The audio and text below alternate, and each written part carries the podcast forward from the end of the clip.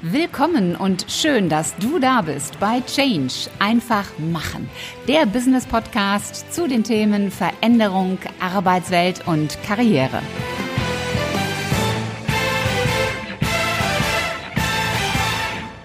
Hallo liebe Podcast-Fans und hallo liebe YouTube-Fans. Ich freue mich sehr, dass ihr heute sowohl per Ohr als auch per Auge wieder mit dabei seid. Mein Name ist Ulrike Winzer und ich heiße dich ganz herzlich willkommen im Business Podcast Change einfach machen. Und wenn du Auge hörst, dann weißt du, es gibt heute wieder ein Interview.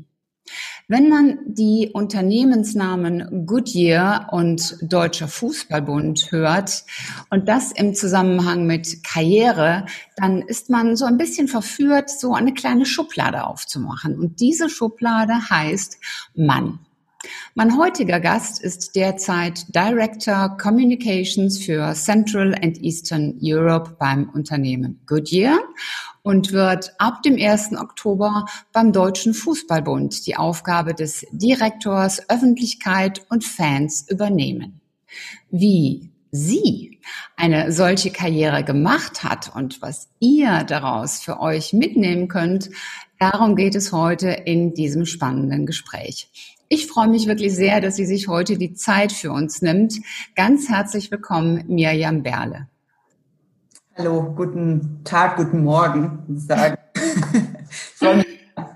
Liebe Mirjam, ich habe ganz kurz ein bisschen was gesagt über dich, was du derzeit machst und tust und was du künftig tun wirst.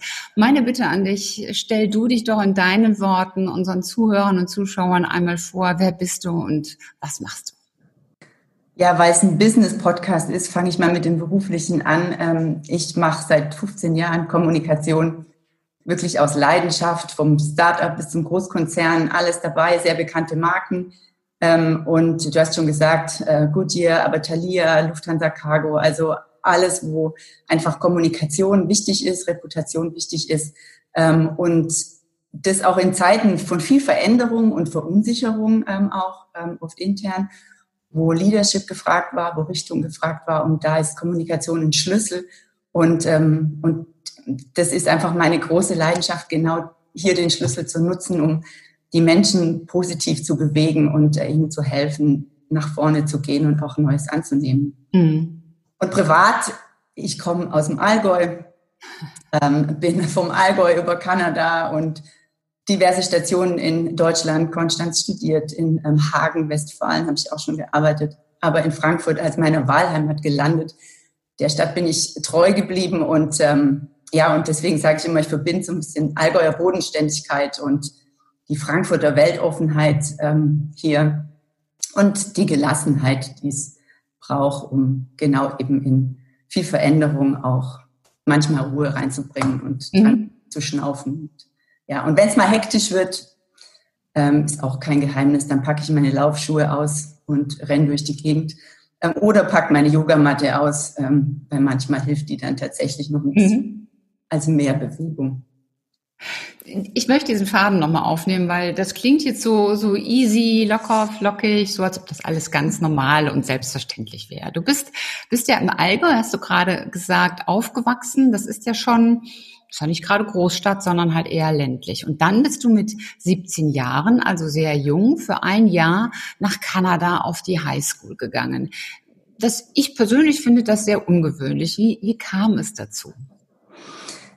Heute klingt es vielleicht so, ist gar nicht ungewöhnlich. Damals war das tatsächlich ungewöhnlich, ähm, zumal ich ja auch auf dem Bauernhof aufgewachsen bin. Da geht man jetzt nicht, nicht das erste ähm, mit 17 ähm, in, nach Kanada zu gehen. Aber ähm, mein Elternhaus ist sehr weltoffen. Wir hatten immer Menschen aus vielen anderen Kulturen bei uns. Das war so ein Sammelpunkt. Ähm, einfach die Stadt, aus der ich komme, hatte viele Partnerstädte und meine Eltern haben immer, wenn danach gefragt wurde, so Übernachtungsmöglichkeiten für Gäste ähm, zur Verfügung gestellt. Deswegen war bei uns von Polen bis Amerikanern und Franzosen und Italiener haben dann immer bei uns übernachtet und das fand ich immer super spannend. Also Weltoffenheit war immer da, mhm. äh, kleinen Dorfs. Ähm, nichtsdestotrotz hat uns der Hof natürlich gebunden. Wir sind nicht in Urlaub gefahren, jetzt so wie man das kennt, ähm, und mussten natürlich auch ranrechnen, Äpfel aufsammeln, was halt so dazugehört auf so einem Hof. Ähm, und irgendwann ganz normal in der Pubertät ähm, kriegt man, macht man sich so seine eigenen Gedanken und ich wollte einfach mal, mal raus und mal wo ganz weit weg. Und warum ich jetzt gerade ausgerechnet auf äh, Kanada, Schrägstrich Nordamerika gekommen bin, war wahrscheinlich, ist weit genug weg und der große Teich dazwischen, dass mich so schnell niemand einfangen und zurückholen kann.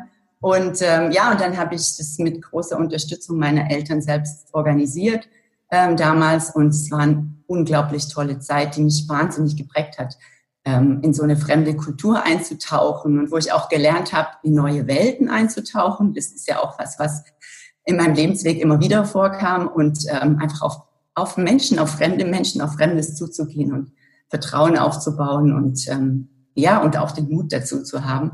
Mhm. Das einfach, ja, deswegen ist diese Geschichte und dieser Teil meines Lebens, ich glaube, wenn ich das damals nicht gemacht hätte, wäre ich heute eine komplett andere Person und hätte auch mhm. einen Lebensweg. Ja, du hast im Grunde ja auch selber so ein bisschen das schwer gemacht, jetzt zu sagen, okay, ich, ich komme montags hier hin und fahre dann donnerstags wieder nach Hause.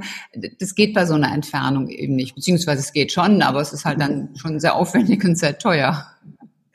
Genau, genau. Und, ähm, und dieses einfach weg sein und auch sich darauf einlassen und auch ähm, die Menschen zu finden, die Lust haben, einen dabei zu unterstützen. Auch das Thema Netzwerk. Also meine Eltern ein tolles Netzwerk. Und ähm, das zu aktivieren und Menschen um Hilfe zu bitten und zu sagen, hey, ähm, wie können wir das möglich machen? Ähm, was, was geht, was geht nicht? Und wenn das nicht geht, welche Richtung ist, ähm, ist drin? Ähm, das war schon toll. Und aber auf der anderen Seite auch das Vertrauen. Ich meine, einfach mal so ein äh, 17-jähriges ähm, Mädel da über den Teich zu schicken ähm, das war natürlich für die auch ein Riesenschritt und ich werde das Gesicht meiner Mutter ähm, am Stuttgarter Bahnhof, als ich da nach Frankfurt zum Flughafen gefahren bin, nie vergessen. Ähm, aber das war einfach auch da zu zeigen, ich habe das Vertrauen in das, was ich dem Kind mitgegeben habe und jetzt mach einfach was daraus. Ja. Und ähm, das war schon wichtig damals und das war auch echt cool. Ähm, und dann wieder zurückzukommen und die Sprache zu können und einfach diese Kultur kennengelernt zu haben und dieses kalte Wasser, ähm, warm gemacht zu haben, indem man ähm, einfach drin rumschwimmt. Ähm, das ist ja auch so ein ja, so, ein, so, ein, so eine Erkenntnis damals gewesen, von der ich nicht wusste, dass sie nochmal so hilfreich werden würde in meinem Leben. Ich glaube, das ist auch keine Erkenntnis, die, die einen so unbedingt sofort anspringt. Also ich finde es auch ein sehr schönes Bild, dass das kalte Wasser dadurch, dass man sich in ihm bewegt, warm wird. Und ähm, das kalte Wasser kam ja dann nachher mehrere Male, unter anderem dann bei deinem ersten Unternehmen bei der Lufthansa. Da hattest du ja, also nach dem Studium dann die Möglichkeit, bei der Lufthansa in ein Startup-Unternehmen zu gehen. Und das war ja im Grunde richtig kaltes Wasser, in das du da geworfen wurdest. Wie kam das? Was hast du da für dich daraus mitgenommen? Ja, bevor ich ins Startup gegangen bin, war ich schon anderthalb Jahre bei der Lufthansa Cargo und hatte da schon ähm, ein bisschen kaltes Wasser vorher. Ähm, das wird jetzt den, äh, den Rahmen sprengen. Ähm, als ich damals zu Time Matters, also so heißt das Unternehmen, das gibt's auch immer noch, äh, gegangen bin, war das einfach, ja, die, das war ein kleines Team, das war gerade ausgegründet worden und ähm, es gab keine riesen Budgets, wie das halt ist in einem Startup. Und äh, die Kommunikation brauchte Verstärkung und äh, mein Vertrag bei der Lufthansa Cargo lief aus und ähm, ich habe mich einfach umgeschaut und hatte auch Unterstützung von meiner Chefin damals, die meinte, hey, guck dir das mal an, vielleicht könnte das was sein. Ähm, und ähm, ich fand es einfach das Thema cool. Ich kannte das Unternehmen ein bisschen schon von der Cargo-Seite. Die Menschen waren toll, so diese Aufbruchstimmung, dieses was gestalten wollen. Ähm, und dann habe ich gar nicht lange überlegt und habe gesagt, ich mache das einfach. Ähm, und das Schöne war, mh, da, dort hat auch meine, ich sag mal, meine, meine Karriere als Kom Kommunikatorin angefangen. Mhm. Ähm, ich werde es nie vergessen, wie der Geschäftsführer zu mir kam eines Tages und meinte, du hast doch irgendwas mit Sprachen studiert. Kannst du mal eine Pressemitteilung schreiben? Ich so, äh, äh, pff, äh, ja, ich weiß zwar nicht, wie es geht, aber ich kenne Menschen, die das wissen. Ähm, und so fing das an. Und ähm, diese, das war die Tür in die tiefen Weiten der Kommunikation, ähm, die unzähligen Facetten, die mich eben, wie gesagt, nach wie vor faszinieren und die sich ähm, ja, die, die man gerade in kniffligen Situationen braucht, um einfach, wenn es auf Kommunikation mit Herz, Verstand, Fingerspitzengefühl ankommt, um die Menschen zu bewegen und die Hände zum Machen zu bringen, mhm. entwickelt, entwickelt sich immer noch rasant. Und das fing tatsächlich damals mit diesem kalten Wasser an und ähm, ja, und das ist äh, nach wie vor, ich, wenn ich damals diesen Auftrag nicht bekommen hätte, auch da, wer weiß, wo ich heute, was ich heute machen würde. War schon toll. Wie macht man das? Zu sagen, äh, ich habe das noch nie gemacht, aber ich mache das jetzt einfach. Also ich erlebe viele Menschen, die gerade in solchen Situationen dann erstmal darum rotieren und überlegen, hm, wie kriege ich denn das kalte Wasser warm? Äh, jetzt machen wir mal einen Arbeitskreis, um das kalte Wasser warm zu bekommen. Jetzt holen wir mal einen Unternehmensberater, um das kalte Wasser warm zu machen. Ähm, jetzt kaufen wir nochmal ein anderes Thermometer.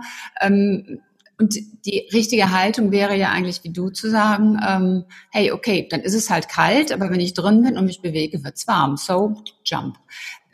Wie, wie kriegt man diesen, diesen Switch innerlich hin?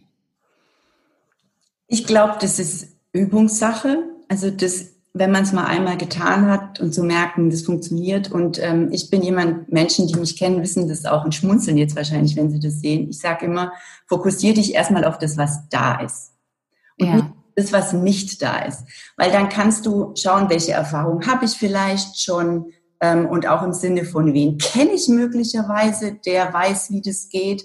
Ähm, und dann kann man in Anführungsstrichen vielleicht schon mal einen Arbeitskreis bilden im Sinne von, können wir hier mal besprechen, was der Auftrag ist, was kann ich, was kannst du, was mhm. kann ich von lernen ähm, und ins Gespräch zu kommen und auch dadurch dann wieder selbst ähm, ein Stückchen dazu zu lernen, das man wieder mitnimmt ähm, in, den, in die nächste, in das nächste kalte Wasser. Und mhm. äh, hier möchte ich mal meinen Vater zitieren, der hat irgendwann mal zu mir gesagt, das genau, das war, als ich damals nach Kanada gegangen bin. Und als es auch darum ging, wiederholt man, muss man jetzt die Schule wiederholen oder nicht und wird das angerechnet oder nicht, hat er gesagt, weißt du, Kind, das Jahr, wenn du mal 50 bist, interessiert das Jahr niemanden mehr, aber die Erfahrung, die du machst in dem Jahr, die kann dir nie wieder jemand nehmen. Ja. Und das stimmt schon. Also diese Erfahrungen, auf die bauen wir auf und die sind da.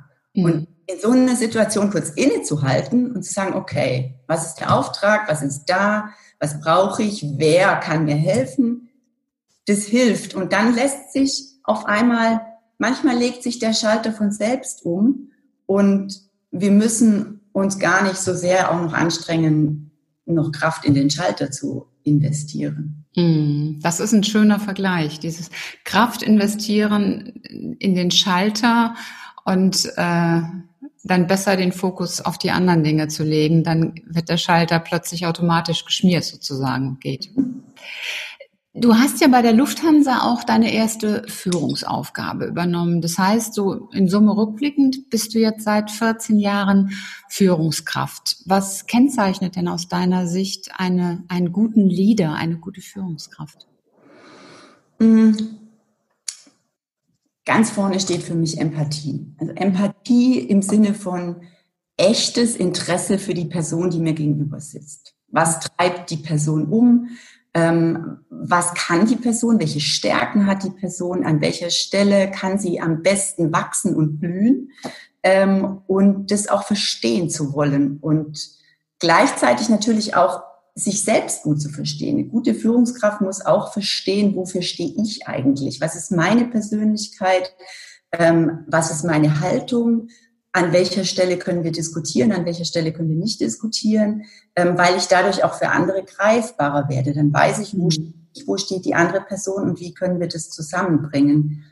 Es heißt für mich aber auch ähm, dieses ganze Thema, ja, ähm, kommunizieren können im Sinne von auch mal sagen können, das kann ich nicht und es ist auch okay so. Dafür habe ich Menschen in meinem Team, die das viel besser können als ich. Die hole ich mir dazu. Also auch nicht der Anspruch, perfekt zu sein, mhm. alles immer perfekt zu machen und alles immer perfekt zu wissen. Mhm. Und das macht einen für Menschen greifbarer und dadurch auch anhaftbarer, wenn es darum geht, der Person dann auch zu folgen. Weil es heißt ja Führungskraft. Also wir wollen ja auch die Menschen wohin führen. Mhm. Dafür müssen wir nahbar, approachable, menschlich sein und nicht und eben uns darauf fokussieren, was ist mir wichtig und was ist der Person gegenüber wichtig und wie können wir Bewegung in unsere, in unser Miteinander, aber auch in unsere Arbeit reinbekommen, so dass wir etwas bewegen und Ergebnisse erzielen. Ja. Und das ist für mich Leadership und Führung hat einfach eben, fängt alles mit Empathie und dem Interesse am Menschen an. Am Menschen an. Ja, das hast du gut formuliert. Da habe ich auch manchmal das Gefühl, äh, dass zu sehr auf so Sachen wie Delegation oder Organisation geachtet wird ähm, und zu wenig auf dieses Interesse an dem, dem Menschen im Team und Interesse am Team. Ja, und das, das Wichtige, und das sehen wir momentan auch in der Welt, in der wir leben und die Zeit, die wir gerade erfahren, ist, Menschen sind soziale Wesen und Menschen folgen Menschen. Menschen folgen keiner PowerPoint-Chart und auch keiner Strategie. Die folgen der Person, der sie das, was auf dem PowerPoint-Chart steht, abnehmen. Mhm. Der Person, der sie die Vorgaben, die wir jetzt gerade haben in unserer Gesellschaft, abnehmen. Plausibilität. Finde ich das logisch, was die Person mir erzählt und bin ich dann bereit, dem zu folgen, was die Person mhm. erzählt? Das heißt, wir folgen immer dem Menschen und dieser Mensch muss sich dessen bewusst sein, dass er auch menschlich sein darf. Und viele Kräfte haben ein bisschen Angst davor, auch Menschen sein zu dürfen. Und auch da, wenn wir beim schönen Bild vom Schalter sind, je, den auch umzulegen und zu sagen, ich bin hier als Mensch und das ist wichtig, weil die Menschen folgen mir als Mensch. Mhm. Und nicht als Rolle oder als Titel oder als Gehaltslevel oder was. Ja, ja gut umschrieben. Ähm, du bist ja nach Lufthansa zunächst zu Thalia gegangen und äh, dann kam Goodyear, wo du ja auch heute bist. Und ich habe es am Anfang schon so ein bisschen gesagt mit der Schublade. Äh, Goodyear, das klingt ja zumindest nach außen sehr männerlastig. Ist das so? Und wenn ja, wie agiert man als Frau erfolgreich, wenn man sich in einem Umfeld bewegt, das sehr männerlastig ist. Denn mein Eindruck ist, dass auch so manche Frau gerade vor Ingenieursberufen, IT-Themen oder ähnlichen Themen zurückschreckt, weil sie da eine so männliche Dominanz sieht. Ich finde es schwierig, ähm, immer, also diese Frage gestellt zu bekommen, weil ich habe mir, mir selbst, also ich bin mir selbst natürlich bewusst, dass ich eine Frau bin und ich will auch kein Mann sein. Und auch ein Mann, der mir gegenüber sitzt, ist mir bewusst, dass mir ein Mann gegenüber sitzt. Nur kommen wir wieder auf den Punkt von vorhin zurück. Der Mensch ist für mich viel wichtiger und wenn mir ein, auch wenn mir fünf Männer gegenüber sitzen, sind die als Menschen alle unterschiedlich. Und wenn ich die alle fünf über einen Kamm schere, tue ich, werde ich denen auch nicht gerecht. Mhm. Das heißt, für mich war es immer auch so ein Schlüssel zum Erfolg, zu verstehen, wer die Menschen sind, die um mich herum sind. Und ich werde das nicht müde, das zu wiederholen. Das klingt vielleicht, äh, weiß ich nicht, vielleicht möchte man das gar nicht hören, wenn man so eine Frage beantwortet bekommen mag es ist nur tatsächlich so, dass natürlich das sehr männlich geprägte Umfelder waren und natürlich Autoreifen und Autos und Motoren und Benzin im Blut, das ist halt so. Nur es arbeiten auch bei Goodyear wahnsinnig viele tolle Frauen. Ähm, das ist ja, und mit denen kann man einfach, mit den Menschen dort kann man wahnsinnig viel bewegen. Und Goodyear als Unternehmen, und das kann ich jetzt wirklich nach fünf Jahren mit Fug und Recht sagen, das ist unglaublich menschelndes und menschliches Unternehmen, was es manchmal nicht einfacher macht, weil man unglaublich viel mit persönlichen Befindlichkeiten zu tun hat. Und die haben Männer und Frauen und Grüne und Blaue und Schwarze und Lockige und Blonde, das haben wir alle. Mhm. Und diese Befindlichkeiten zu verstehen, das macht einfach das auch aus. Und, und das ist in jedem Unternehmen so.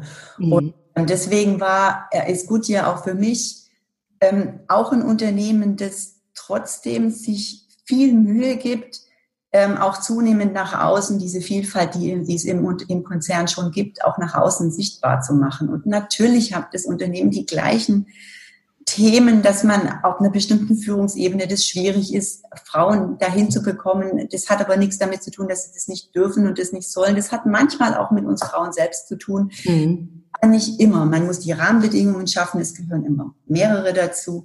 Ähm, es ist nur nicht so, dass ich jetzt da reinkam und sage, ach, oh, das ist jetzt äh, eine Frau, das ist ja komisch, mit der können wir gar nicht umgehen. Nein. Ganz im Gegenteil. Also ich habe von vielen gehört, hey, das ist so super, dass du einfach so bist, wie du bist. Bleib, mach das weiter so, bleib so, wie du bist, weil das ist genau das, ähm, was dich greifbar, was dich erfolgreich macht, was dich auch vertrauenswürdig macht. Und das hat für mich nie was mit Männlein und Weiblein zu tun. Mhm. Was ist aus deiner Sicht denn so der Tipp an die Frauen? Ähm, was, was sollten sie anders machen oder wo sollten sie leichter mit umgehen? Anders gar nichts. Also oft denkt, das ist ja genau der Punkt. Wir denken ja oft, wir müssen irgendwas anders machen. Mhm. Wir müssen nichts anders machen. Wichtig ist es genau das, das immer wieder beim Thema Persönlichkeit, Rückgrat, egal ob Männlein oder Weiblein. Es ist wichtig, sich klar zu machen, wofür stehe ich eigentlich und was möchte ich und was ist mir wichtig und das dann auch zu verbalisieren, auch von anderen nicht zu erwarten, dass sie in unseren Kopf reingucken können. Da sind wir wieder beim Thema Kommunikation als Bindemittel und als Transferhilfe und was man da alles äh, nennen kann. Wir müssen halt miteinander reden und sagen, was in unserem Kopf ist und sagen, was in unserem Herzen gerade passiert. Mhm. Und dann ist es auch einfacher. Und dann ist es für den anderen nachvollziehbarer. Wenn ich sage, ich möchte um 16 Uhr heute gehen, ähm, weil ich einen wichtigen privaten Termin habe, weil ich singen gehen möchte, weil ich laufen gehen möchte, weil ich mit meinem mein Kind im Kindergarten abholen kann.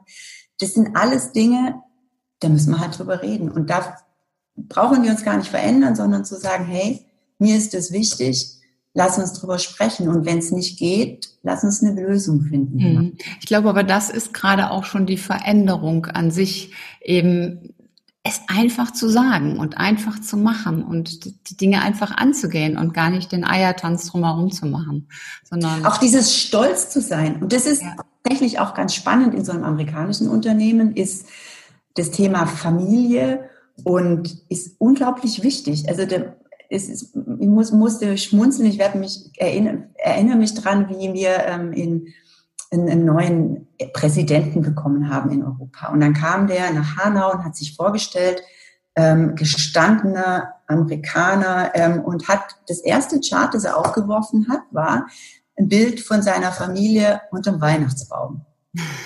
Ich möchte jetzt mal den urdeutschen Manager sehen, der, wenn er das erste Mal in seinem, einem seiner wichtigsten Märkte aufschlägt, als erstes ein Chart mit einem Bild von seiner Familie unterm Weihnachtsbaum an die, an die, an die Wand hängt. Jetzt mag man sagen, und das sagt noch manche so, boah, was, der soll jetzt mal hier, ne, hier schön mal ein bisschen Butter bei die Fisch und wie machen wir denn jetzt Geschäft und so. Nur das sagt einfach was darüber aus, dass man auch Mensch sein kann und dass Familie wichtig ist und mhm und das, den Mut auch zu haben, einfach mal zu sagen, hey, das ist mein Privatleben. Und wenn mein Privatleben ein Hund ist, der jeden Tag im Vier Gassi gehen muss, oder ähm, ne, was auch immer für eine Sache, die mir wichtig ist, oder Eltern, die ich zu pflegen habe, oder was auch immer, mhm. das ist, ich komme hier als mein ganzes Ich und das ist auch ein wichtiger Teil meines Ichs. Ja. Zeige ich euch jetzt. Und dann kann jemand anderes auch besser nachvollziehen, wenn ich einfach auch mal sage, sorry, aber heute Nachmittag zwischen vier und sechs bin ich nicht erreichbar, weil da hat das ein anderer wichtiger Teil meines Ichs Vorrang. Das habe ich gerade gedacht, weil du lässt ja nicht einfach äh, einen Teil von dir dann dann vor der Bürotür und der ist dann weg. Du gehst ja auch als Ganzes immer ins, ins Office und arbeitest und da ist das Private, es ist ja immer präsent. Genau, es ist nicht immer gleich präsent. Ja. Es ist natürlich klar und ich habe auch unterschiedliche Rollen, die wir nicht spielen im Sinne von, die wir innehaben und mal ist eine Facette mehr und mal ist eine Facette weniger wichtig, aber wir schneiden sie nicht ab in mhm. einer Situation, wo sie ja. Relevanz hat.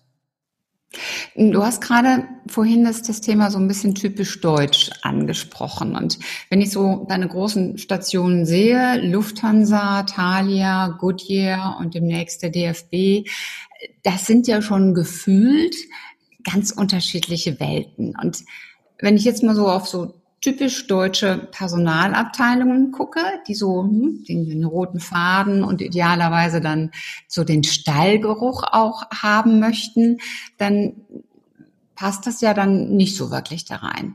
Welchen Nutzen hast du aus diesen unterschiedlichen Branchen, aus diesem ja großen Spektrum, was du hast?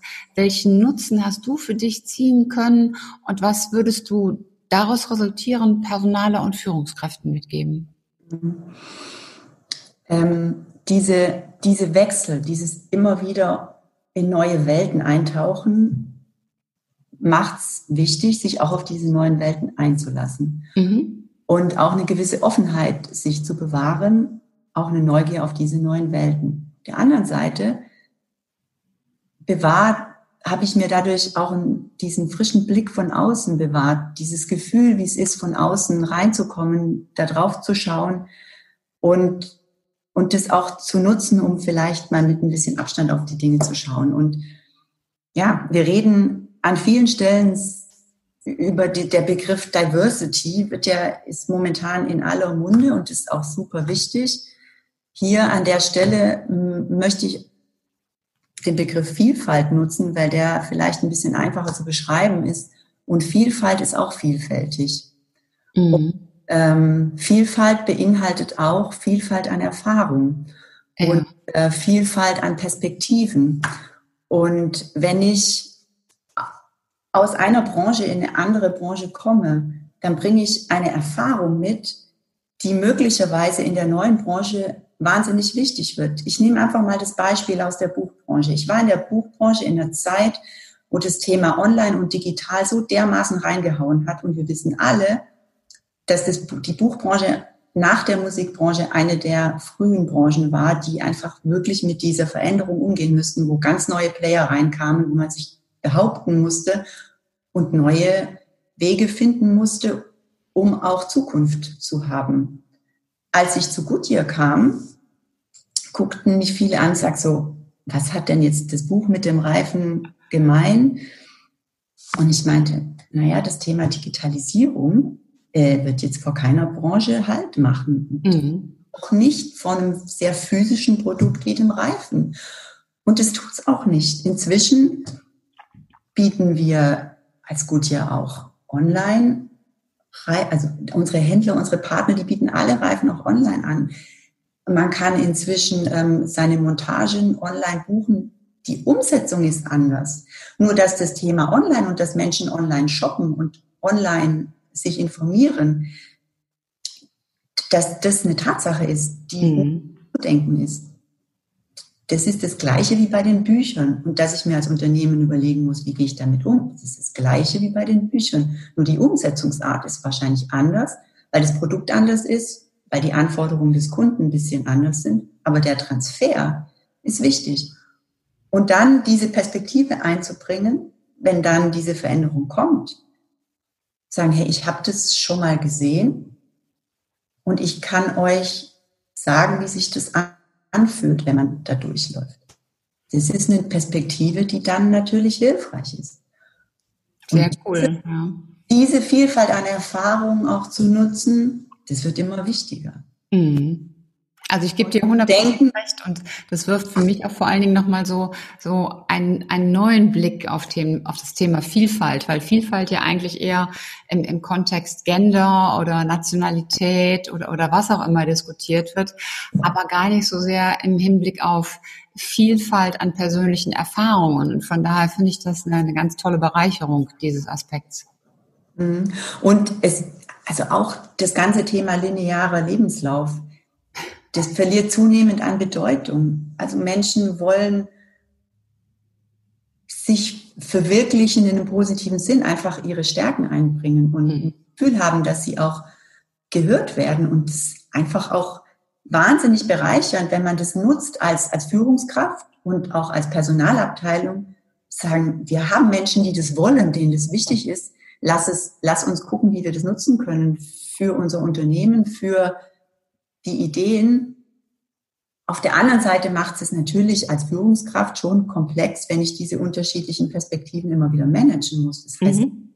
dass ich als Führungskraft im Kopf flexibel sein muss und dass ich als Führungskraft mich darauf einlasse. Wenn ich das tue, dann kann ich auch selbst wahnsinnig viel davon mitnehmen und lernen und muss vielleicht, weil ich das gar nicht möchte, ähm, das Unternehmen nicht wechseln, wenn ich sage, ich fühle mich hier wohl, ich habe hier unterschiedliche Entwicklungsperspektiven, alles gut. Und dann kann ich sagen, gut, aber in meinem Team ähm, hole ich mir die Menschen, die Lust haben, einfach diese Branchengrenzen einfach zu, ähm, zu überspringen und hole mir dadurch die neuen Impulse. Mhm. Und die kann, ist eine Bereicherung für alle. Bis hierhin der erste Teil des Interviews mit Mirjam Berle. Im zweiten Teil steigen wir dann tiefer ein bei der Frage, wie sie diese Karriereschritte gemeistert hat. Und natürlich geht es auch darum, was du für dich daraus mitnehmen und lernen kannst. In jedem Fall lohnt es sich, wenn du auch dann wieder mit dabei bist. Das war's für heute. Ich hoffe, dass dir die Folge gefallen hat und dass du richtig tolle Impulse für dich mitnehmen konntest. Am besten sind immer drei ganz konkrete Dinge, die du sofort umsetzt und die dich weiterbringen. Und wenn du drei Menschen kennst, die von diesen Impulsen ebenfalls profitieren, dann teil doch einfach die Folge mit ihnen. Hat dir diese Episode gefallen? Hinterlass mir gerne eine 5-Sterne-Bewertung und eine Rezension bei iTunes. Und am besten abonniere auch gleich den Kanal, damit du keine Folge mehr versäumst. Wenn du Fragen hast oder Ideen, Anregungen, Verbesserungsvorschläge oder Themenwünsche, dann schick mir gerne eine Nachricht. Alle Kontaktdaten zu mir findest du in den Show Notes. Und ich hoffe natürlich, dass du auch beim nächsten Mal wieder mit dabei bist. Bis dahin, sei großartig, mach einfach Change. Deine Ulrike Winzer.